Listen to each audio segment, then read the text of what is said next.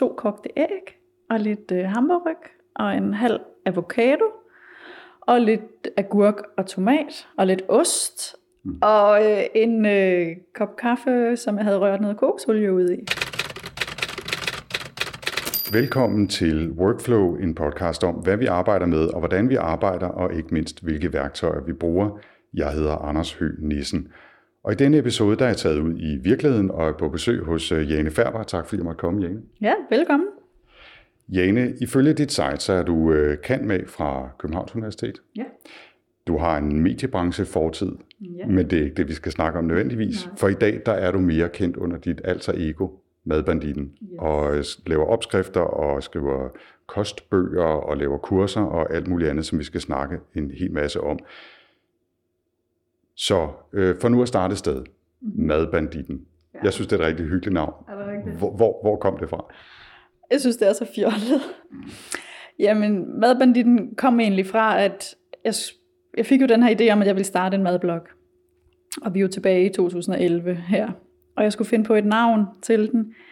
Og jeg er så dårlig til at finde på navne og titler og den slags. Men jeg havde lyst til, at navnet skulle signalere noget, der var klassens frække dreng på en eller anden måde. Fordi at det, som jeg gerne ville skrive om, det var jo den mad, jeg selv spiste. Og det var jo, kunne jeg godt se, ret anderledes end øh, Fødevarestyrelsens anbefalinger, som jeg ellers flittigt havde fulgt i mange år, men desværre ikke øh, med så stor succes. Så det, der var sket, det var, at jeg var begyndt at spise en kost med færre kulhydrater og med mere fedt. Det, som jeg sidenhen kom til at skrive om som LCHF, Low Carb High Fat. Så jeg havde brug for ligesom at signalere, at, at her var noget, der handlede om mad, men også at, øh, at jeg var lidt på kant med det hele. Og der kom banditten ind, tror jeg. Ja. Ja. Du synes ikke, det lyder så professionelt, kan jeg Ej, næsten jeg fornemme. synes, havde jeg vidst dengang, at det skulle ende med at blive min forretning og mit brand, så havde jeg valgt noget andet, tror jeg. Men det er problemet, når man så har taget det valg, så kan man ikke skifte, vel? Ej, men det synes jeg ikke, jeg kan. Altså, jeg har tænkt nogle gange, om jeg, om jeg skulle rebrande i mit eget navn eller sådan noget, men det har jeg ikke lyst til at gøre. Du sagde allerede nu, øh, Jane, LCHF. Man skal lige tænke sig om, hver gang Ja, man siger den forkortelse, indtil det øh, kommer ind og, og ligger på ryggraden. Ikke? Men fortæl lige en lille smule mere om det, fordi det er jo det, der er kernen i øh, dine bøger, din Ja. blog, øh, dine billeder også, som vi også skal tale lidt om senere. Hvad, hvad er det for noget? Jamen sådan helt kort fortalt, så er det en kost, hvor man spiser grøntsager, kød og fedt. Altså det er de primære elementer i, øh, i LCHF. Man gør det med det sigte at spise få kulhydrater, og som de fleste efterhånden ved, så kulhydrater og fedt er jo kroppens sådan to energikilder, kan man sige. Og i det øjeblik, man skærer ned fra kulhydraterne, jamen så tager du en hel masse kalorier, eller en hel masse energi ud af kosten, og du kan ikke tage det energi væk, uden at lægge noget andet i stedet for. Og det, som vi gør på LCHF, det er, at vi lægger fedt til i stedet for. Og det giver kroppen anledning til at lave det her skifte i forbrænding, sådan at kroppen egentlig begynder at forbrænde fedt som primært brændstof. Og det er sådan helt kort, hvad det egentlig går ud på. Men sådan, Hvor, hvorfor er det bedre? hvorfor er det bedre? Det er heller ikke sikkert, at det er bedre. Altså, jeg synes, det er bedre. Øhm, og det synes jeg, det er, fordi at det giver øh, langt mere øh, stabil energi, det giver længere mæthed. Jeg behøver ikke at spise lige så tit. Ikke at spise lige så tit kan måske være et lidt sært argument for en, som elsker at spise og som elsker mad. Men jeg kan godt lide at spise reelle måltider, og så kan jeg godt lide at lave noget andet, når jeg ikke spiser. Øhm, på min tidligere kost, som jo var det modsatte, altså hvor jeg spiste mange kulhydrater og meget fedtfattigt, der var jeg afhængig af at spise hver anden, tredje time, for ikke at have følelsen af at gå sukkerkold, eller blive utilpas, eller... Og jeg synes, det optog faktisk meget tid, og jeg synes, det var besværligt, og jeg synes, at det optog også meget tankevirksomhed, det her med, at jeg hele tiden var nødt til at være forberedt på, hvad skal jeg spise næste gang? Har jeg nu øh, nogle mandler eller nogle gulerødder i tasken til, hvis nu jeg kommer ud et eller andet sted, hvor jeg ikke lige kan spise på mit faste spisetidspunkt, eller hvad det måtte være. Så det var skide besværligt. Øhm, så jeg oplever en kæmpe frihed ved, at, øh, at jeg ikke behøver at spise så tit, og at jeg øh, bliver mæt i lang tid, når jeg spiser så har det en masse andre fordele også, synes jeg. Altså, eller for mig har det gjort en hel masse andre ting. Det har gjort, at mine øh, livslange maveproblemer er øh, så godt som forsvundet. Øh, mine søvnproblemer er tilsvarende forsvundet. Min øh, evige øh, lyst til at spise noget sukkerholdigt er forsvundet, og så videre. Så jeg synes, at jeg har vundet på, på helt vildt mange øh, parametre ved at skifte kost. Som vi skal tale om, så har det jo også nu i de sidste, hvad, seks års tid, eller noget af den stil, ja.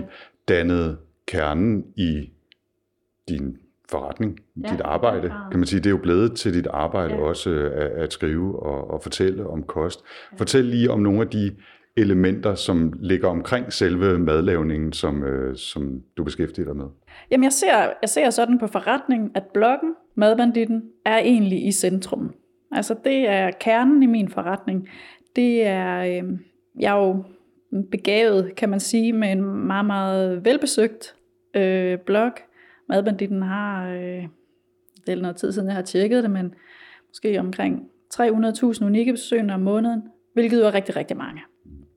Øhm, det betyder... Det, det vil jeg lige sige, fordi det siger du nok ikke selv, men det er der jo en grund til. Det er jo fordi, den, ja, er, ja, den er god ja. og flot og, ja, og, og øh, fint skrevet og ja.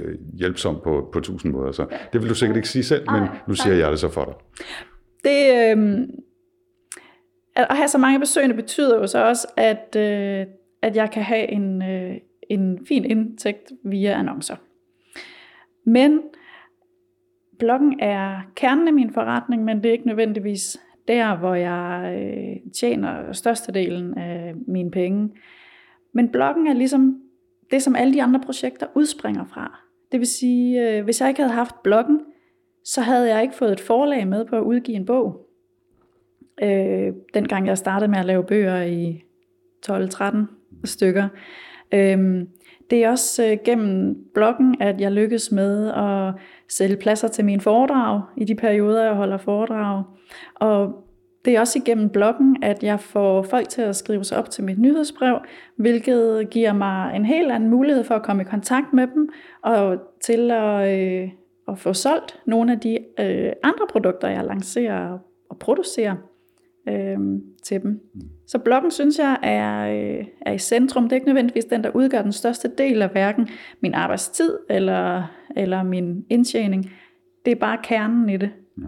Og hvis jeg skulle vælge én ting ud af alle mine arbejdsopgaver, som jeg skulle fortsætte med, så ville det være bloggen.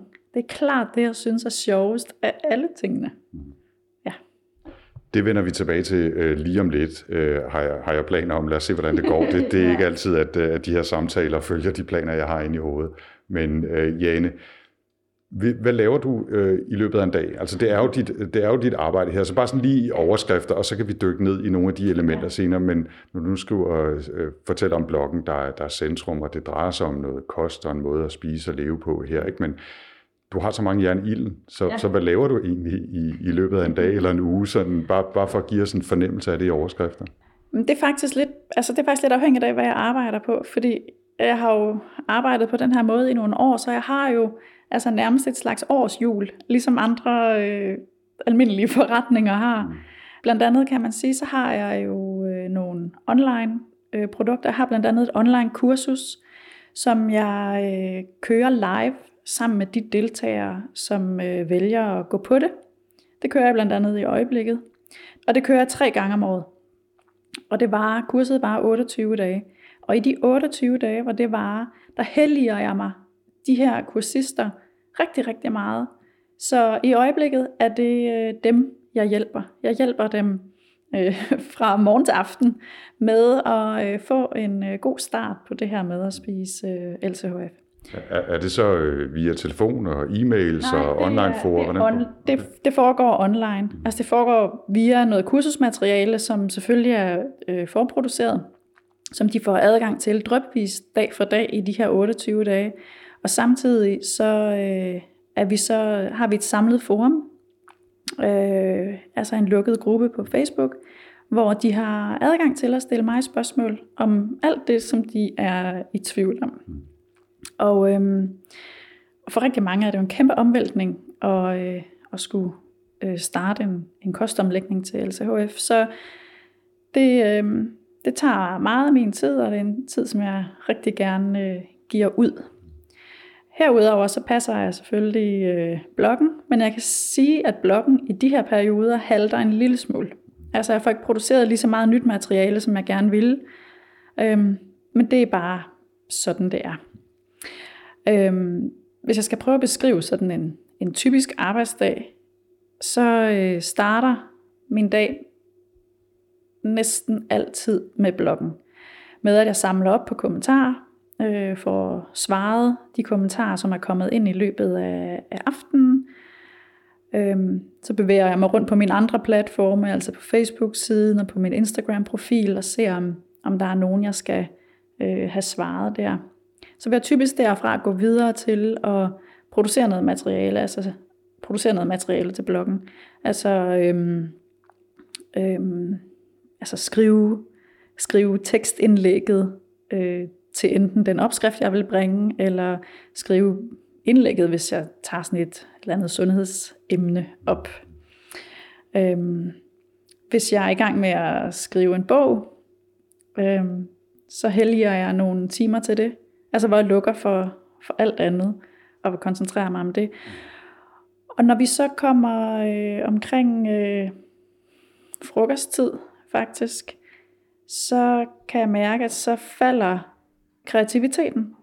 Altså det med, øh, altså det med at skrive, og altså flowet i, øh, i, min, i min skrivning falder. Øhm, så der går jeg over til at lave andre ting. Og så laver jeg svar mails, for eksempel. Og du kan godt høre på mig bare, når jeg siger det, at det er, øh, det er bare det er ikke min yndlingsopgave. Øhm, og det kan også være, at jeg går i køkkenet og laver nogle opskrifter og får taget nogle billeder. Altså de kreative, det kreative arbejde og det skriftlige arbejde først. Og øh, hvad skal man sige, robrødsarbejdet, hvis man overhovedet må sige det, i, i mit job. Rutine arbejde. Sten eller brødsarbejde. Ja, sten, sten eller brøds øh, arbejdet mm. Efter frokost. Ja. Og så sigter jeg efter at øh, have korte arbejdsdage, men det kan det være, at vi kommer tilbage til det også. Det, det er ikke altid, at, øh, at det sker, som man har planlagt det, altid, øh, men... kan jeg sige som, som, som selvstændig også her. Ikke? Mm. Nu synes jeg, at... Øh, det er lidt sjovt, at du siger det der med opskrifterne, og måske øh, finde, tweake nogle, nogle madting eller nogle kostting, er noget, som ikke nødvendigvis er det kreative. Og noget, der kommer i, det er i hvert fald en anden type arbejde, end at sidde og være skrivende kreativ ja. eller blogkreativ. Ja. Øh, men lad os nu starte med maden, for at starte et eller andet sted. Ja. Altså, de opskrifter, som du laver eller udvikler eller tilpasser alt efter, hvad der er sæson i osv. Hvordan arbejder du med dem? Kan du ikke sige en lille smule om det? Fordi jo. der ligger jo også i hele LCHF-tingen, at der er nogle øh, opskrifter, som normalt vil blive lavet med ja. fødevarer, som, som vi ikke spiser. Ja. Øhm, så fortæl lidt om, hvordan du arbejder med, med, med selve kosten, med selve maden her. Ikke? Jamen, jeg arbejder faktisk med det på to måder. Altså jeg arbejder med det på den måde, at jeg laver noget mad til mig selv, fordi jeg skal spise. Og så tænker jeg, wow, det blev da helt vildt lækkert, det kan jeg da godt lægge på bloggen. Og man kan sige, i mange, mange år var det sådan, jeg drev min blog. Altså bloggen var en refleksion af, hvad jeg spiste. I de sidste par år har jeg gået en lille smule mere strategisk til værks, i den forstand, at jeg laver specifikke blogopskrifter. Altså jeg beslutter mig for, hvilke opskrifter skal der på bloggen, og så øh, laver jeg dem. Og det gør jeg også af hensyn til, øh, til for eksempel øh, SEO, altså søgemaskineoptimering. Og, fordi det er klart, at hvis jeg har lavet øh, et eller andet mad til mig selv, og jeg kalder det et eller andet obskurt, det er der jo ingen, der søger på på Google, hvor jeg har brug for, at at folk også kommer ind på min blog, når de har nogle af de mere gængse søgninger, altså øh, kyllingekar, boller i kar, frikadeller, flæskesteg, øh, juleopskrifter, altså nogle af de ting, som folk faktisk søger på. Øhm, så på den måde synes jeg, at jeg arbejder øh, lidt todelt med opskrifterne. Ja. Og det er rigtigt, at når jeg laver sådan specifikke blogopskrifter, jamen så vil det tit være altså kendte, kendte opskrifter eller klassikere, som jeg twister til at øh, passe til LCHF. Altså jeg tager stivelsesdelen ud og lægger måske blomkålsris til i stedet for almindelig ris, og bruger måske øh, fløde i sovsen i stedet for øh, mælk og hvedemel. Sådan nogle små ændringer. Men, men selve opskrifterne, altså når du står i køkkenet og laver mad, har du bare altid øh, leget med det og synes, det var hyggeligt, eller er det noget, du er kommet på efterhånden, som du har skiftet til den her øh, særlige kost? Og hvordan, øh, når du står og laver mad, beslutter du dig så øh, sådan, øh, sådan on the fly for, nej, jeg, jeg smider lige noget andet her egentlig. Altså fortæl en lille smule om den der proces, som, som jeg synes er lidt sjov, fordi, øh, ikke fordi det skal handle om mig, men jeg er jo sådan en, som jeg har måske otte retter i repertoireet, og det er stort set dem, jeg laver, og jeg har det fint med det. Altså, øh, fordi øh, jeg kan godt lide at spise, men jeg ikke, øh, altså, jeg kan, den mad, jeg kan lave, kan jeg sagtens spise. Ikke? Altså min egen kost reflekterer rigtig meget af det, du siger der. Men der er simpelthen grænser for, hvor mange gange man kan bringe en opskrift på spejlæg øh, på en blog. I hvert fald, hvis der skal blive ved med altså, at ja, sælge sig annoncer. Hvis man skal blive ved med at gøre sig interessant. Mm. Så, øh, så der er virkelig, der er simpelthen nødt til at, at ryste posen øh, lidt. Men ellers, altså hele min familie griner af, at jeg er endt med at have en forretning, som er baseret på madlavning. Mm. Fordi det har ved Gud aldrig interesseret mig. Og jeg har heller aldrig kunnet det. Jeg flyttede fra øh, Paris til København i øh, 99. Og på det tidspunkt var jeg 22. Og der kunne jeg, jamen jeg kunne ikke lade mad. Men jeg interesserede mig rigtig meget for at spise mad. Og jeg arbejdede i øh, restaurationsbranchen og havde arbejdet på øh, som tjener på nogle restauranter i Paris og havde fået øh, altså smag for god mad. Og jeg var flyttet tilbage til København, fordi jeg skulle læse på universitetet. Og pludselig var jeg på SU og skide fattig. Og hvis man er helt vildt fattig, så kan man bare ikke gå på dyre restauranter. Så jeg var øh, nødt til at, at lære og at lave mad også. Og så havde jeg fået en kæreste, Søren, som jeg i dag er gift med. Og ham tror jeg også godt, jeg ville imponere lidt. Så det spillede måske også lidt en rolle. Men sådan den rigtige interesse for madlavning kom faktisk først øh, mange år senere, da jeg fandt ud af, at jeg ikke kunne tåle gluten. Og jeg var nødt til at begynde at spise på en helt anden måde. Fordi min kost før det bestod af rigtig meget brød og pasta. Altså brød og pasta var en rigtig stor del af det, jeg spiste. Og pludselig så skulle jeg tage de her to ting, som, øh, som jeg spiste så meget, og så, så var, skulle jeg tage dem væk. Og jeg anede ikke, hvad jeg skulle gøre så. Og det her var tilbage i, ej, men det har nok været i 8, 9, 9 måske, eller sådan noget.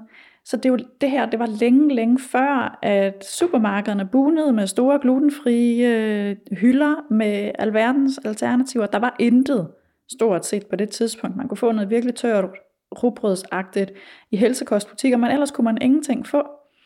Så jeg var tvunget til faktisk at begynde at lave mad på en anden måde, og finde på noget andet øh, at spise, fordi ellers så vidste jeg ikke, hvad jeg skulle gøre. Jeg vidste ikke, hvad jeg skulle spise. Og det var egentlig det, der sådan, altså for mig at se, startede det hele. Hvor ideen til bloggen kom så, jeg tror omkring halvandet år senere, hvor jeg fik lyst til at dele ud af, af, af den her nye måde at lave mad på, som, øh, som, som havde givet mig rigtig meget. Og som jeg også synes var, altså som for mig havde virket som en kæmpe stor udfordring, men som jeg egentlig havde fået altså gjort til noget lidt enkelt. Noget, der ikke behøvede at være så besværligt. Når du så, øh, du skal endelig, øh, ja. øh, jeg tager altså også lige den sidste snaks kaffe her. Ja. Det vil være synd at lade den gå til spilde. Ja. Når du øh, arbejder med dine opskrifter, efter du, øh, som du lige fortalte, blev, blev tvunget til at, ja. at øh, lære og synes, det var sjovt at lave mad. Måske ja. lægger jeg det over i mund, men det var sådan lidt det, jeg hørte, den, den historie, du var igennem. Er det så sådan, at du tager noget, du ved, hvordan du skal lave, og så skifter du nogle ting ud for at se, hvordan det virker, eller sætter du dig nogle gange ned og siger, pastanak, nu starter jeg med pastanak, og så laver jeg en opskrift baseret på det, eller, øh, eller er det begge dele, eller ingen af delene? Hvordan, hvordan foregår det? Altså når jeg laver mad til mig selv, altså mad, som jeg selv skal spise, så gør jeg det helt enkelt. Altså ligesom du sagde før, så tager jeg udgangspunkt i lige hvad jeg har i køleskabet, og det er jo altså, det er jo det samme. Man køber jo det samme ind uge efter uge, og så er det det, jeg spiser, og det er grøntsager, kød og fedt i øh, en eller anden øh, øh, blanding. Og det er sjældent nogle store kreationer, det er helt vildt enkelt, faktisk. Men altså, hvis jeg skal lave en kogebog for eksempel, så går jeg anderledes til værks, fordi så er jeg nødt til at, så er jeg nødt til at bringe lidt mere til bordet, end, øh, end den meget enkle mad, som jeg spiser øh, selv. Og der kan jeg godt, altså der sætter jeg mig ned på forhånd, og så siger jeg, hvad er det for nogle opskrifter, jeg gerne vil have med i den her bog. Og der skal være sådan en tilpas spredning i råvarer, for eksempel. Der skal helst være øh, lige mange med lige mange aftensmadsretter med oksekød, svinekød, kylling, fisk. Øhm, der skal helst være en, en udmærket spredning i, øhm, i grøntsagerne. Og, så der synes jeg, der går jeg sådan lidt mere jeg ved ikke, strategisk til værks, eller og tænker jo selvfølgelig også over, om hvad kunne være, altså, hvad kunne være et godt tilbehør til det her. Men selvom jeg går, går til værks på den måde, når jeg laver bøger, så har jeg hele tiden, altså jeg har hele tiden også i tankerne, at det skal være, altså det skal være enkelt, og det skal være realistisk. I hvert fald altså i et eller andet omfang. Og jeg tror, at jeg tror, at det også er med til, at mine bøger taler rigtig meget til folk derude. Jeg kan huske, at vi skulle udgive min første bog, så var forlaget meget bekymret øh, for, at jeg ikke var kok. Dengang var det ikke almindeligt, at blogger udgav bøger, mm. som det er i dag. Men, men netop det, at, øh, at jeg ikke er kok, tror jeg i virkeligheden er altså en fordel, fordi det er brugerne jo heller ikke. Mm. Og jeg kan huske, at jeg tænkte også, da vi lavede den første bog, at jeg tænkte, åh oh nej, hvad siger folk nu, når den her kommer ud? Altså, hvor mange opskrifter på kødboller kan man ligesom have i en bog? Men altså, det er det, folk spiser. Og opskrifterne er så enkle, og de er enkelt beskrevet også, hvilket gør, at næsten uanset hvad du kommer med af køkkenkompetencer, så kan du få en succesoplevelse ved at lave opskrifterne. Og jeg tror faktisk, at det er en stor del af opskriften på, at, at bøgerne øh, har haft så flot et salg, som de har. Nu skal jeg øh, huske at sige, at jeg er bestemt ikke ekspert overhovedet på, øh, på kogebøger eller øh, køkkenkunst i øvrigt, men der er jo, øh, hvis jeg skulle våge et bud her, i hvert fald to typer af, af kogebøger. Ikke? Øhm, den ene er dem, som er flotte mm. og fantastiske og med enormt lækker mad og alle mulige eksperimenter, man kunne kaste sig ud i som man nærmest, øh, eller jeg i hvert fald bare vil sidde og bladre i og tænke, nej, det ser også lækkert ud, nej, det ser, nej, sikkert flot billede, og nej, hvor er den der øh, entrecôte i, i flot fokus der med noget grønt i baggrunden og sådan noget, ikke? Og så er der opskriftbøger, øh, som hvor jeg tænker, Nå, det der kunne jeg sagtens lave. Altså Karoline-bøgerne ja. fra de gode gamle ja. dage, eller den slags ting, ja. altså nogen, som hedder noget med hverdagsmad ja. og sådan noget. Ikke? Og, og dine er jo, i hvert fald for mig, hverdagsmad. Altså opskrifter, hvor jeg tænker, det der kan jeg sagtens lave, ja. øh, og det lyder ovenikøbet lækkert, så ja. det kunne jeg bare gøre, ja. og kaste mig ud i, ikke? Uden de, altså, ja. Og det er jo også det, det er udsprunget af i virkeligheden, ja. så på den ja, måde giver det jo meget god mening. Ikke? Ja. Og så tror jeg også, at altså, i det øjeblik, hvor man begynder at lave mad med meget fedt, som, som jeg jo gør, jamen så behøver du heller ikke at gøre særlig meget ved maden, før den smager godt, fordi at smagen sidder jo i fedtet. Det ved vi. Ja. ja. Jane, øh, bare lige fordi nu sidder vi jo her i dit øh, køkken. Ja. Jeg skal nok være med at komme med den præcise lokation. Vi befinder os i Københavnsområdet, øh, og det er et, et rigtig lækker køkken med gode store øh, flader og masser af plads at arbejde på. Ja. Øh, vi skal ikke, jeg skal ikke tvinge dig til at lave mad eller noget, bare roligt, men, øh, men jeg kan godt tænke mig bare lige, fordi det her jo handler om processer og værktøjer osv., om der ikke er et, øh, et værktøj, øh, hvad enten det er analogt eller noget med strøm til, som du har lyst til at, at, at vise og fortælle om, som du er særlig glad for? Om jeg har jeg har flere, men jeg vil godt vise dig min Thermomix. Fordi det. den er jo en total Rolls Royce af køkkenmaskiner. Okay, det, den ja. kender jeg ikke, så lad os, øh, lad os lige se på den. Fordi jeg... Øh, altså, man skal jo aldrig gå ned på gear. Nej, nej, det skal man ikke. Og øh, hold se. da Jamen, ferie. Vi, vi kalder den rumskibet. Ja, det, og den ser også ud, som om den vejer. Nej, det gør den også. Okay. Ja, det er, fordi den er solid. Ja, du får næsten lige... Du får lov til selv at prøve at beskrive den her. Nu sagde du rumskib, det er ikke helt i skov.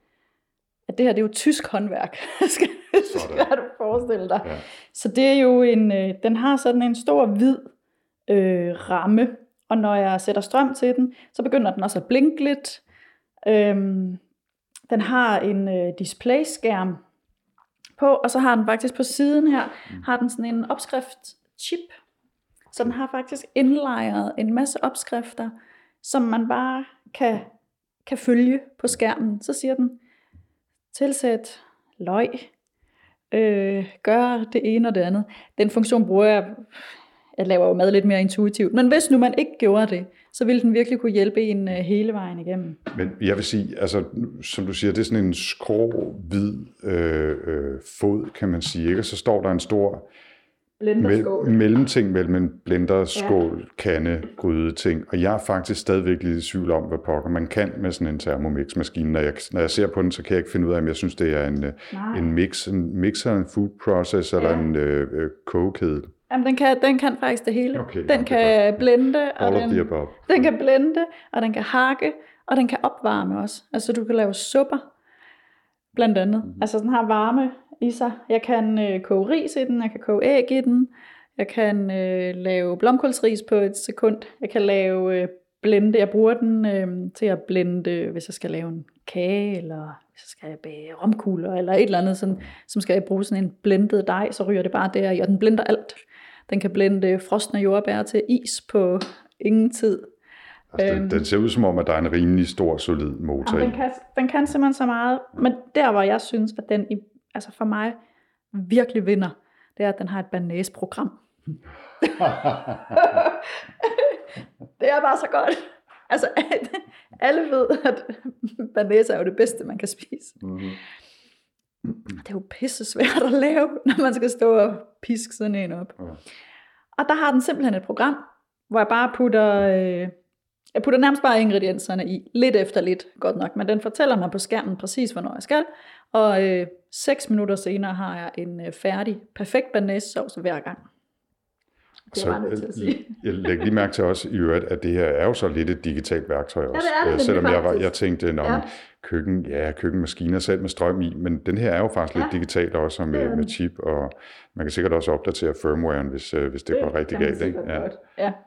Men den er, jeg synes bliver jeg næsten lige nødt til det at løfte på den, fordi jeg har på fornemmelsen, at den, den er solid. Den vejer jo, hvad, 4 kilo eller sådan en stil, 5 kilo måske. Den er godt nok solid. Men den har erstattet, altså jeg havde tidligere en, øh, altså en foodprocessor, og så havde jeg en, øh, en rigtig god blender. Og det tager jo plads på, øh, på køkkenbordet alt sammen. Og man kan sige, at de maskiner, der står fremme, er jo også dem, der bliver brugt. Og der har øh, Thermomixen har, altså den har, den har faktisk taget opgaverne fra de andre to. Så jeg har pakket de andre to væk, og har ikke haft dem fremme en eneste gang øh, siden jeg fik den her. Altså, det er jo lidt fristende for, for de så, øh, er, som bor i toværelseslejligheder med meget små køkkener. Der er, øh, er jeg nu ikke sikker på, at vi overhovedet kunne finde Nej, plads til den der, fordi den, den, den selv. har et fodaftryk på i hvert fald øh, 40 gange 40 cm, sådan noget, så det, det er jo lidt en, en mobbedreng. Ikke? Øh, Thermomix Forværk, Ja. kan jeg så se, den hedder. Ja, det, er, det er tysk kram. Ja, det er det. Ja. Ja. Og det kan jeg godt forstå. Den, nu bliver jeg sådan en lille smule fristet, ikke? fordi den, jeg kan jo godt lide optimering og at prøve at gøre så meget forskelligt med én Ja. ting som muligt. Ikke? Jo. Øh, så ja, Den er meget nem at rengøre også, hvilket også, jeg synes, er simpelthen så besværligt med foodprocessorer tit. Ja. Altså skyller bare skålen og putter den i opvaskemaskinen, Ja. og så er der ikke mere ballade med det. nej. Hvor, den, den her øh, tager man bare ud, så... Ja, ja, den, øh, Nå, den løfter man bare af. Nej, så ej, Ja. smart. Og så er der en lille, der er sådan en lille ja, der kan jeg koge ris i, eller dampe broccoli, og faktisk så hører der sådan et, øh, jeg kan bygge, jeg har sådan et, man kan bygge ovenpå den også. Selvfølgelig kan man det. Så, så man kan lave faktisk sådan et fuldt måltid, hvor man har øh, måske grøn eller øh, kartofler i bunden, hvis man nu spiser kartofler, mm. øh, grøntsager her, så, eller et eller andet andet. Og så kan man lægge sådan en plade, hvor man så damper broccoli for eksempel, og så kan man have fisk ovenpå. Altså sådan, at du i at du simpelthen i, i et laver det fulde måltid. Et øh, vertikalt køkken. Det er jo, Tårn, ja tårn. faktisk. Ja, ja. Det, øh, altså sådan bruger jeg den ikke. Men det kunne man. Ja, Skal du have lov til at sætte den på plads? Eller? lad os bare lade den stå. Okay. Øh, nu vil jeg jo ikke snage, men jeg kunne se, at du også har den her Bamix. Ja. Øh, sådan en har vi jo også. Det er jo også virkelig Jamen, øh, jo, øh, svejsisk, tror jeg, køkkenkram, ikke? Ja. Øh, Som, Den synes jeg også, den er simpelthen så anvendelig. Altså, den kan man jo øvrigt også lave banæs sovs med, Ja. ja. hvilket jeg gjorde øh, før, før Thermomixen. der er en, der er en Øh. øh, FT og en ET i Ja, ja, din ja, det er øh, fuldstændig. Ja, ja, fuldstændig. Øhm, ja, den er jeg meget glad for os. Den, Altså det, jeg- for, for dem, som ikke kender den, altså det er jo, det er jo stavblendernes Ja. Rolls Royce Ja, i virkeligheden, ikke? Øh, Ja. jeg bruger den meget til, hvis jeg skal lave... Øh, altså man kan sige, Thermomixen har jo en ulempe for mig, og det er jo, at blenderskålen er så stor, som den er. Så hvis jeg gerne vil lave en smoothie til min datter, for eksempel, altså en en persons portions smoothie, så bliver den simpelthen for stor. Og så bruger jeg Bamixen i stedet for. Nu, nu hvor vi har rejst os op i Jane, så får jeg bare lige lyst til at spørge. Altså nu står vi jo her i dit køkken, og der er en, en vinkel, og så er der en, øh, en ø. Ja. Hvordan har du det med at arbejde i det her køkken? Altså skal der helst være rydde flader, og du rydder op løbende, mens du laver mad, eller øh, møjer du det hele til, og så øh, forholder du dig til det bagefter? Nu er jeg bare nysgerrig. Jeg sviner det hele til. Okay. Ja, jeg bliver aldrig tv-kok. Så meget kan jeg godt sige. Jeg, øh, altså det der clean as you go og sådan noget, det findes åbenbart ikke for mig. Så jeg laver kaos i hele køkkenet, og så rydder jeg det hele op øh, bagefter. okay. Der er vi så ikke en, skal jeg fortælle. Nej, okay. Jeg, jeg, kan jeg simp- ønske, jeg kunne det. jeg kan simpelthen ikke, jeg får simpelthen gøjseren af, Ja, at, jeg øh, at der er øh, ting, som, som står, som ikke er blevet øh, vasket op og alt muligt andet, når jeg, ja. når jeg laver mad. Jeg kan, det kan jeg simpelthen ikke klare. Så, øh, men Det, det kan der er vi så set heller forskellige. ikke, men det er bare sådan, det er. Okay, er godt. Jamen øh, tak for, øh, Ja. du fristede mig med den der Thermomix. Ja. Det, den skal jeg ikke begynde at undersøge, hvad koster, og se, tænke over, om vi kan finde plads til, eller et eller andet. Hvis du tænker, at den jo erstatter to andre maskiner, så øh, kan det måske, Så kan det være, at jeg måske kan det godt svare sig, men den er selvfølgelig i den lidt dyre en. Det var en lille smule om, om maden og opskrifterne osv. Men som du også sagde i, i starten, Jane, så er det bloggen og dine bøger, og så øger dine kurser og andre ting, som. Ja. som meget tager din tid og har din, dit fokus. Ja. Og, øh, og det er måske også en lille smule mere digitalt end, øh, end madlavning, øh, og måske en anelse mere relevant for workflow, selvom jeg skal være den første til at indrømme alt det her med madlavning, når det er den mad, som du laver, ja. Synes jeg faktisk også, lidt, også er lidt sjovt, og, og kan også gå en lille smule op i. Ikke? Men fortæl lige en, en lille smule mere om, øh, om din blog, altså øh, hvordan du arbejder, øh, også gerne hvad du skriver i, og, og så øh, tager du nogle fantastiske madbilleder. Så det kunne jeg også godt tænke mig, at du fortalte en lille smule om dine tanker om at tage de billeder, og også lidt om, hvad det er for noget, noget grej, du bruger. Ja. Jamen altså, bloggen er jo en helt almindelig WordPress-blog, øh, så jeg arbejder i WordPress og er øh, fint tilfreds med det. Hele teknikdelen af bloggen har jeg øh, udliciteret. Det vil sige, at jeg har en, en ekstern udvikler, som jeg samarbejder med, som, som løser alt teknisk for mig. Øh, jeg prøver at arbejde sådan, at jeg fokuserer på at gøre det, som jeg gør bedst. Og det er blandt andet at skrive og lave mad og skrive om mad. Øhm, så når jeg skriver indlæg på bloggen, så, så, så arbejder jeg lidt med indlæg i forskellige genrer, eller hvad man skal sige, målrettet forskelligt publikum. Fordi bloggen er så velbesøgt, som den er, så kommer folk jo for mange forskellige årsager. Langt størstedelen kommer jo for de lækre opskrifter. Det kan jeg se på mine statistikker, øh, at, at det er jo de mest besøgte indlæg. Så, så der arbejder jeg jo strategisk med opskrifter, som jeg sagde før, med at jeg, jeg målrettet laver opskrifter, som jeg ved, folk søger på på Google. Mm. Altså for ligesom at få del i, i de søgninger, eller hvad man skal sige. Mm. Men jeg krydrer det så med øh, glimt fra, fra min egen kost, altså tilbage til de her spejlæg blandt andet. Og der kan jeg fornemme, at, øh, at de indlæg er faktisk også rigtig populære. Det er jo ikke dem, der bliver søgt frem øh, på Google, men, men, men de indlæg, hvis man forestiller sig, at jeg laver et indlæg, hvor jeg siger, øh, her er, hvad jeg har spist til morgenmad i den her uge, eller i de sidste par uger, og så er der øh, syv gange morgenmad. så er det med til, så er det med til at trække det ned på et niveau, hvor folk tænker, nå er det bare det? Altså, i stedet for at de tænker, u og LCHF, og så skal jeg bage LCHF rundstykker, og så skal jeg, nej, slet, slet ikke. Altså, så spiser du to spejlægger, noget skinke og noget ost til morgenmad, eller en anden dag, så spiser du måske en aftensmadsrest, som du har varmet, og det kan da godt være, at det er bare brunt på tallerkenen, men altså, sådan er, øh, er rigtig mad også øh, nogle gange. Så det kan jeg fornemme, at det er sådan, det er sådan de to, altså det er de to genrer af madindlæg, jeg har. Så har jeg sådan nogle sundhedsindlæg, kan vi kalde det. Altså hvor jeg skriver om, hvor jeg tager nogle forskellige emner op. Det kan være noget med øh, tip til, hvordan man øh, øh, spiser mindre sukker, eller slipper af med sukkertrangen. Eller det kan være noget med, hvordan man får træning og lavkulhydratskost til at spille sammen. I går havde jeg et lidt anderledes indlæg på, som handlede om øh, overgangsalder, som jo ikke er relevant for mig nu, men som er relevant for mange af mine læsere, fordi de er i, øh, i, i den aldersgruppe. Og det indlæg hører egentlig også under den. Altså jeg bringer tit, eller indimellem, bringer jeg læserhistorier, fordi folk opnår nogle ret vilde ting, når de lægger kosten om til LCHF. Og nogle gange så skriver de til mig og fortæller mig om det, og så gør vi det til en historie på bloggen. Og de er altid meget populære. Det handler selvfølgelig tit om vægttab, altså folk, som har opnået store vægttab ved at lægge kosten om. Men det kan lige så vel være øh, nogen, som er øh, sluppet for at føle, at de øh, er sukkerafhængige, eller, eller at de lever med meget, meget stærk sukkertrang. Jeg har haft en historie med en, som havde noget fuldstændigt uforklarligt eksem øh, på nærmest hele kroppen, som, og hun havde været igennem altså alle læger, alle typer behandlinger. Ingen kunne hjælpe hende, men det forsvandt en uge efter hun var startet med at spise LCHF. Altså det er sådan nogle historier, som man ikke tror på, hvis, øh, hvis ikke man, man taler med personen og ser billederne. Så den slags øh, indlæg øh, bringer jeg også.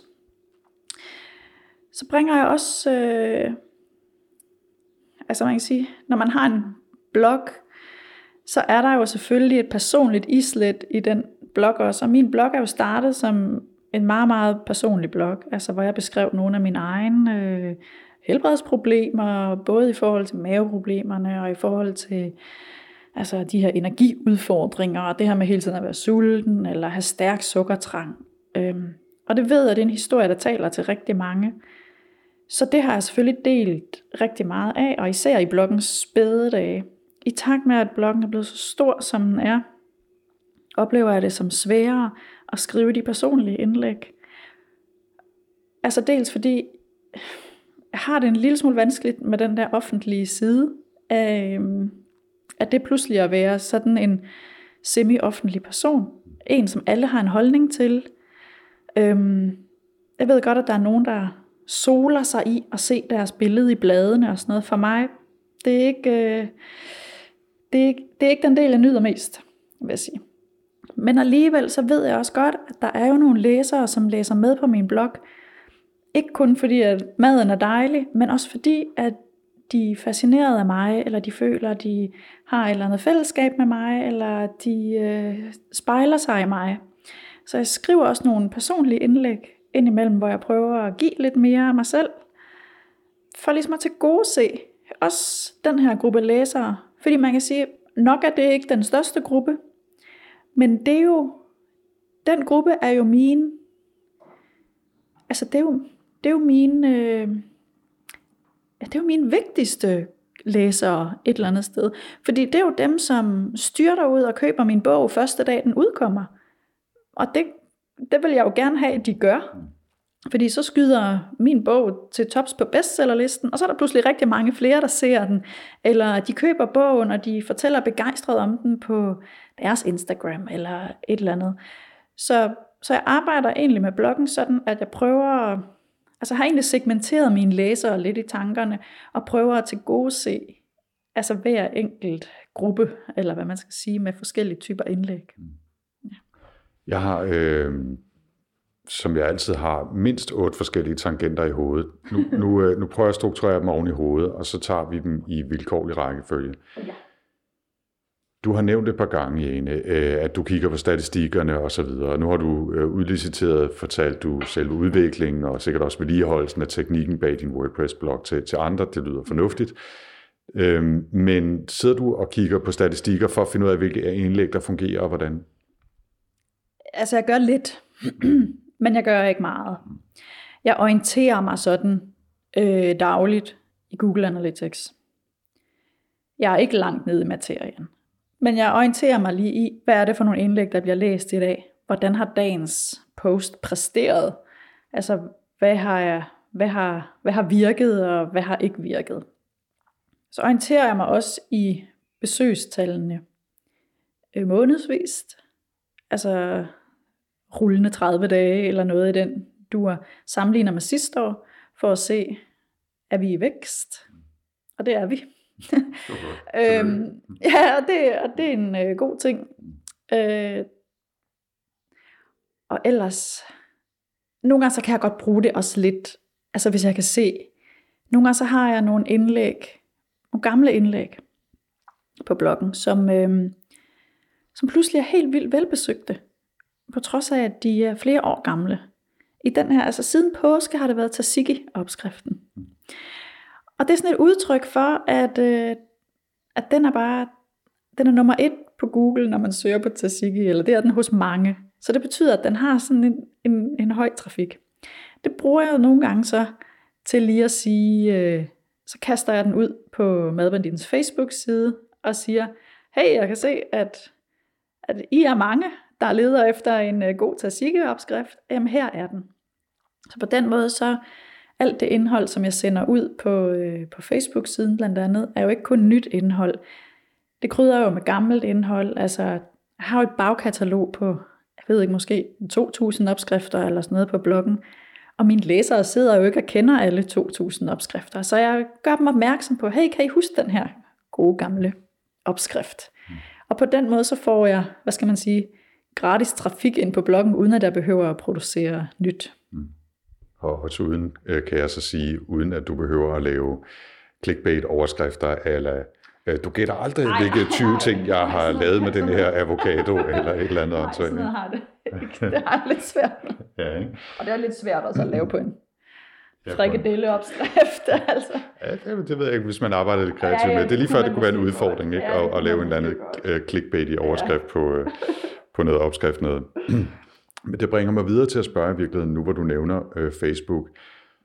Hvilke tanker du gør dig om forholdet mellem bloggen, Facebook og Instagram, altså ja. i, i hvor høj grad de spiller sammen, hvordan de spiller sammen, og hvad, hvad du lægger hvor osv.?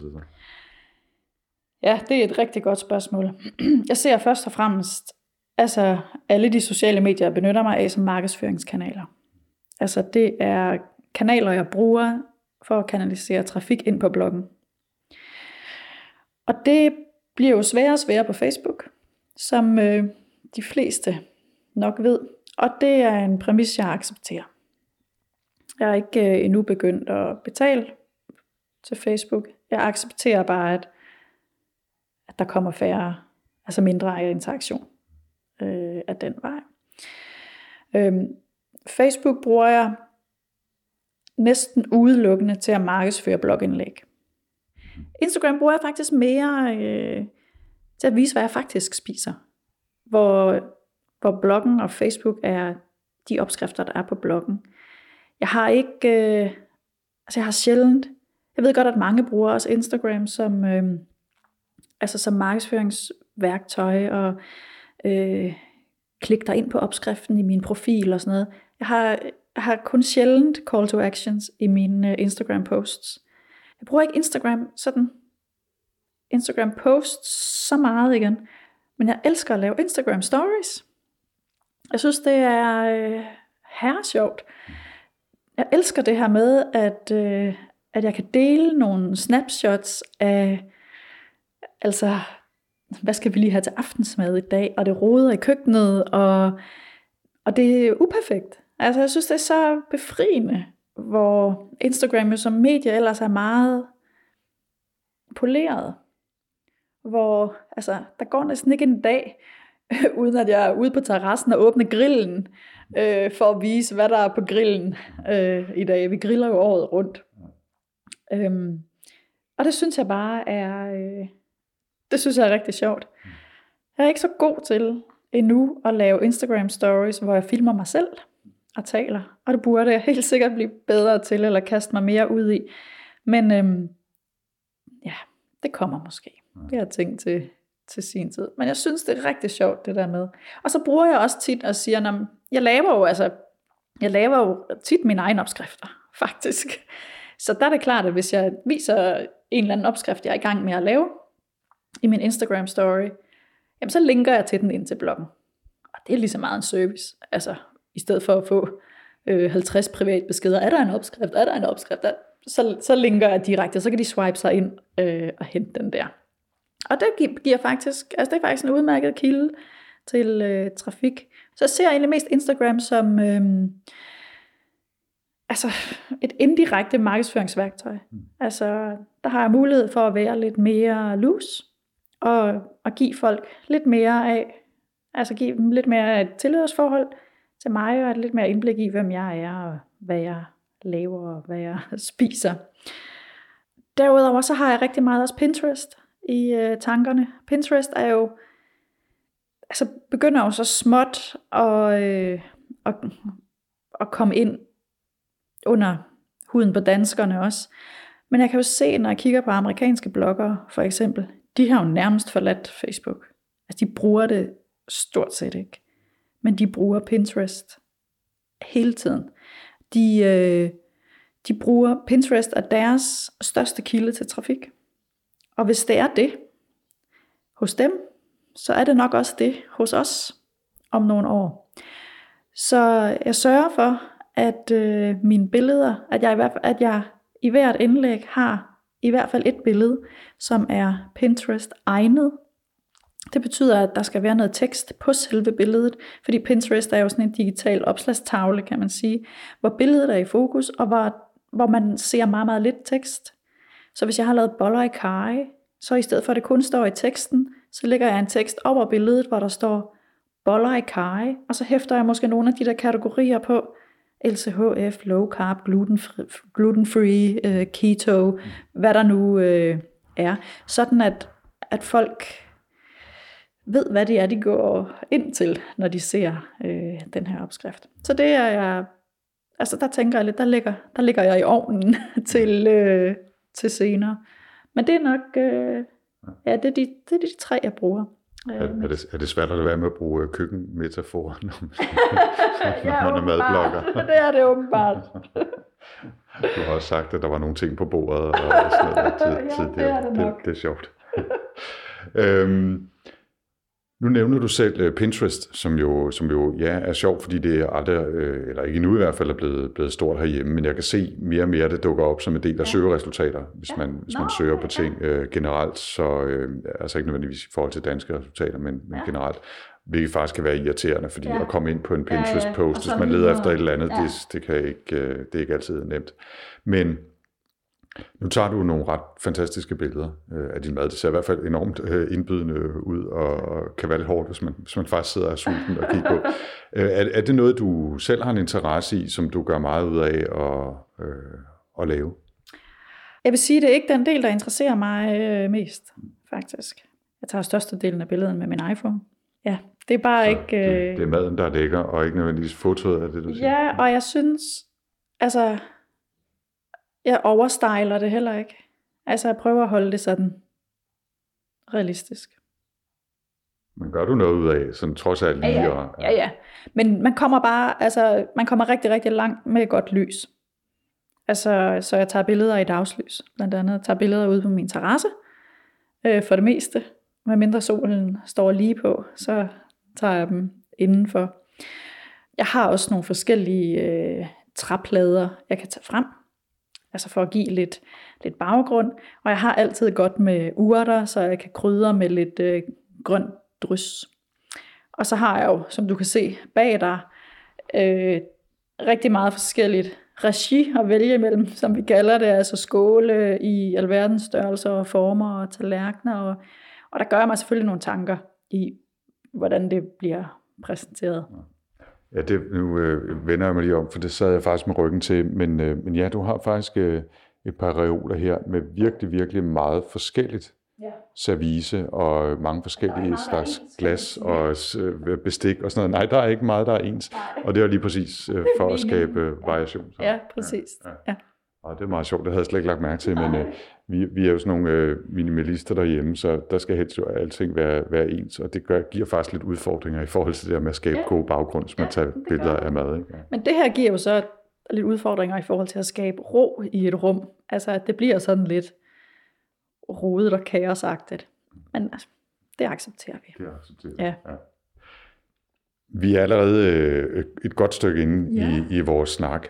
Er der noget, som, som du gerne lige vil nævne i forhold til, øh, hvad kan man sige, både dine processer, øh, det firmaet, øh, madbanditten, eller nogle værktøjer, som, som vi ikke har talt om, som, som du lige synes skal nævnes? Det kunne også være i forhold til bogskrivningen, eller øh, flere køkkenredskaber, eller mere fra regireolen, eller, eller et eller andet.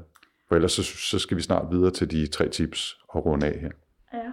Jamen så, øh, så tror jeg godt, jeg kunne tænke mig at øh, sige noget kort om, hvordan jeg effektiviserer min arbejdsdag. Fordi jeg, øh, jeg er i al beskedenhed helt vildt produktiv. Det, det ser det ud til i hvert fald. og arbejder ikke særlig meget. Eller det gør jeg i perioder, men jeg, jeg, jeg gør faktisk rigtig meget ud af ikke at arbejde hele tiden. Og det er noget, der sådan er kommet snigende i, øh, i de sidste øh, par år, at øh, jeg har ingen interesse i at arbejde 40-50 timer om ugen. Jeg vil faktisk allerhelst arbejde 25-30 timer om ugen. Fordi jeg synes, at det, det er det, jeg kan vinde ved at have tilrettelagt det her arbejdsliv for mig. Og det betyder, at jeg tvinger mig selv til at være meget, meget effektiv, når jeg arbejder. Øhm, for eksempel er jeg ved at skrive en bog øh, nu. Jeg har holdt bogpause i øh, to år.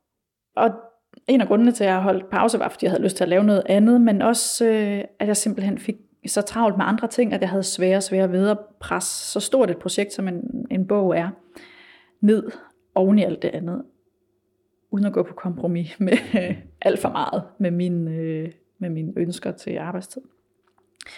Men øh, måden jeg fik, fik presset det her bogprojekt ind i mit program alligevel, var, at jeg blandt andet jeg har taget to perioder, hvor jeg har taget væk. Altså taget væk for at skrive. Simpelthen ud af mit vante miljø, taget et sted hen. Jeg har været øh, fire dage i Aarhus, øh, og jeg har været øh, to uger i Paris. Med formål at skrive bog. Derudover har jeg arbejdet med det sådan, at jeg har øh, sat bogprojektet allerøverst på min to-do-liste. Jeg har øh, gjort det sådan, at jeg, har, jeg arbejder tit med stopur. Øhm, og jeg har så haft som øh, målsætning, at jeg skulle skrive på bogen i to timer hver dag. Altså jeg skulle hellige mig den 100% i to timer hver dag, og det skulle være det første, jeg lavede om morgenen. Så det vil sige, så snart familien var taget afsted, så kiggede jeg på klokken, og klokken var 8, og så hed det bogskrivning indtil klokken 10. Og to timer er sådan, et, øh, det er sådan en overskuelig tidsramme, og øh, samtidig så kan man nå ret meget på to timer. Og når man gør det sådan samlet hver dag, så skal man heller ikke bruge lang tid på at komme ind i det igen, når man kommer til det næste dag igen. Jeg har oplevet, at det har gjort mig helt vildt effektiv. Altså jeg har fået skrevet en bog faktisk, altså relativt hurtigt, fordi jeg har tvunget mig selv til at, øh, at gøre det på den måde. Så det synes jeg er... Øh, Så, så og slukker du så for alting, Ja. hvis du sidder i de to timer? Ja. Ingen telefon, ingen e-mail, ikke noget som helst. ingenting. Ja. Ja, så e-mail har jeg det, altså, som vi også lige kort var inde på før, det kommer langt ned af min liste. Øhm, så, så ja, altså så ingen notifikationer, ingen, øh, ingen forstyrrelser.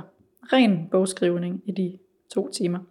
Det synes jeg, øh, og det er sådan et, det er i virkeligheden også sådan et trick, jeg gør, altså hvis jeg skal producere andre større ting, jamen så sætter jeg noget, sætter noget afgrænset tid af til det, og oplever, at, øh, at det faktisk, at det hjælper mig Det hjælper mig til at, at få arbejdet rigtig meget fra hånden, faktisk. Jeg tror måske, jeg har delt den her historie i Workflow tidligere, men da jeg skrev bog for efterhånden øh, mange år siden, der gjorde jeg det i den første hårde fase med at få ord ned på papir. Ja. Der stod jeg op en time før, ja. hver dag i tre måneder, tror jeg. Og så skrev jeg fra klokken øh, halv seks til halv syv, eller hvornår det nu ja, var om morgenen, hver morgen en time. Og nogle gange så fik jeg skrevet et halvt kapitel, og nogle gange fik jeg skrevet en halv side, og ja. nogle gange fik jeg skrevet øh, et halvt ord nærmest. Ikke? Ja, ja. Men jeg sad der en time hver dag, og før jeg gjorde noget som helst andet. Ja. Ikke? Og det fungerede faktisk Jamen, ret godt i forhold til at, at være produktiv. Ikke? Og jeg synes også, at når man så Altså man kan godt nogle gange sige, at jeg har kun to timer, det kan man alligevel ikke nå noget særligt på. Men hvis man sidder to timer koncentreret, og man gør det hver dag, så er det alligevel 10 timers arbejde, man har lagt i det projekt, når ugen er gået. Altså jeg synes, det har hjulpet mig rigtig meget at bide det op i, øh, i sådan nogle tidsbider, faktisk. Ja. Og med det så har du faktisk snydt en lille smule, og har nærmest bevæget dig ind i tip øh, uh, ja. tip-fasen. Men, ja. øh, men det gør ikke noget. Nej. For du har snydt lidt ja. og forberedt dig hjemmefra? Ja, det har jeg. Okay, så vi kan godt øh, finde på tre tips. Jeg kan godt finde på tre tips. Det, det lyder godt. de skyder lidt i forskellige retninger. Jamen det er lige præcis det, der er det ja. sjove ved det, at, at høre, hvad der kommer ud af folk, når man trykker ja. dem lidt på, på maven og siger, kom med tre tips ja. til hvad som helst. Så hvad er tip nummer et, Jane? Jamen mit tip nummer et går måske især ud til bloggere. Det gør det ikke udelukkende, men mit første tip går ud til bloggere og siger, du skal sætte et nyhedsbrev op. Du skal have et nyhedsbrev. Og jeg ved, at rigtig mange bloggere, de siger, åh oh gud, jeg kan ikke overskue, så skal jeg til at producere indhold til, til endnu en kanal, og hvad skal jeg bruge dem til, og hvad skal jeg sende mine brugere osv. Og det er lige meget. Du skal sætte et nyhedsbrev op, og du skal begynde at samle adresser ind på dine, øh, altså e-mailadresser ind på dine læsere. Og det tjener sådan forskellige formål, men det som det især tjener som formål, det er, at det er en forsikring. Fordi det er nogle, det er nogle øh, e-mailadresser, som, som du så i et eller andet omfang ejer. Det betyder, at den dag, hvor Facebook lukker helt ned og siger, nu gider jeg ikke at vise din opslag mere til nogen, eller Instagram gør det samme, eller Google gør noget helt andet, så har du en måde, du kan komme i kontakt med dine brugere. Samtidig så er øh, nyhedsbrevet også øh, en måde at komme en tand tættere på sine brugere. Altså en ting er, at man er fri for algoritmer og, og alle de der udfordringer, man kan have med overhovedet at komme i kontakt med sine brugere, men man er også bare, man kommer, man kommer en tand længere eller tættere på dem, fordi man er helt inde i indbakken.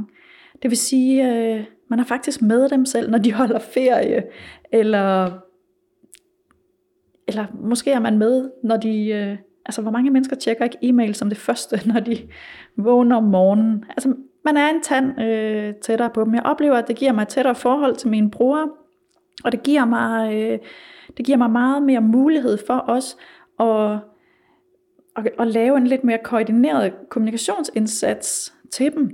Også hvis jeg gerne for eksempel vil sælge dem øh, et produkt, jeg har lavet, en bog, jeg har udgivet, eller et eller andet, så har jeg mulighed for at, øh, at, at målrette min kommunikation med det. Det giver også nogle muligheder i forhold til at segmentere sine brugere og finde ud af, når, hvilke brugere er interesseret i hvad, og, og bruge det lidt mere målrettet. Jeg synes, det er et, øh, det er et værktøj, som jeg synes, det er rigtig, rigtig ærgerligt, at så mange springer over. Så det er tip nummer et. Jeg tilføjer bare lige, at man skal huske i de her GDPR-tider, ja. hvordan man så behandler de e-mailadresser, yes. man indsamler, og hvor længe, og alt muligt andet. Det tager vi en anden god snak om. Det er jeg sikker på, at du har øh, yeah. lige de her dage, hvor yeah, det, det i talende stund er der to dage til, yeah. at, øh, at den regel træder i kraft. Yeah. Så det har du selvfølgelig fuldstændig styr på. Så det siger vi. Tip nummer to. Ja. I tip nummer to, der har jeg skrevet, vær nære med din tid. Og det, øh, min branche hvis man kan kalde øh, blogging for en branche. og kan man vel i virkeligheden godt. Min branche er, øh, som også mange andre brancher, gennemsyret af, at øh, rigtig mange gerne vil have gratis arbejde. Øhm, og der er ikke nogen, der kan drive en forretning af at arbejde gratis. Øhm, så mit tip går på at være nærig med, hvad det er for nogle opgaver, du tager ind, især hvis de er ubetalte. Man får som blogger utroligt mange fine tilbud. som øh, altid viser sig at være øh, bedst for den anden part end for en selv. Og det kan være alt fra øh, tilbud om at få gratis produkter mod, at man leverer, jeg ved ikke hvor mange øh, indhold, øh, eller hvor meget indhold om det.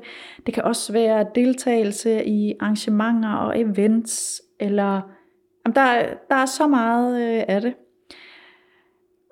Og, og meget af det kan jo være fint og spændende, hvis man har lyst til den slags, og der kan også være noget øh, vigtigt øh, netværks i det.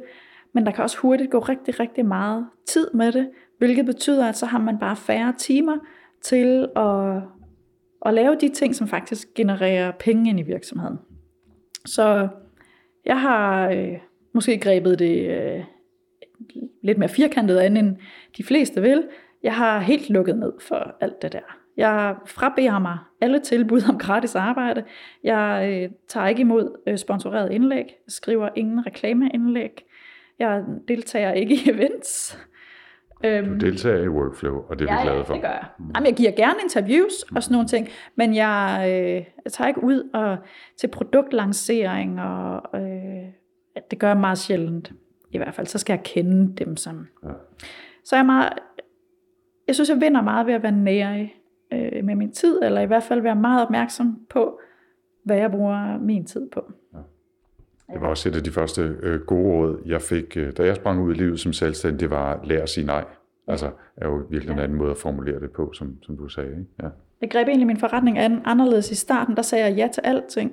Altså fordi, der tænkte jeg sådan, at jeg var ny og skulle i gang og sådan noget, og det var også en fin nok strategi. Men hurtigt var jeg også nødt til at sige, at jamen, jeg var faktisk nødt til at lære at sige nej, og kun takke ja til de opgaver, som i hvert fald gav værdi for mig også.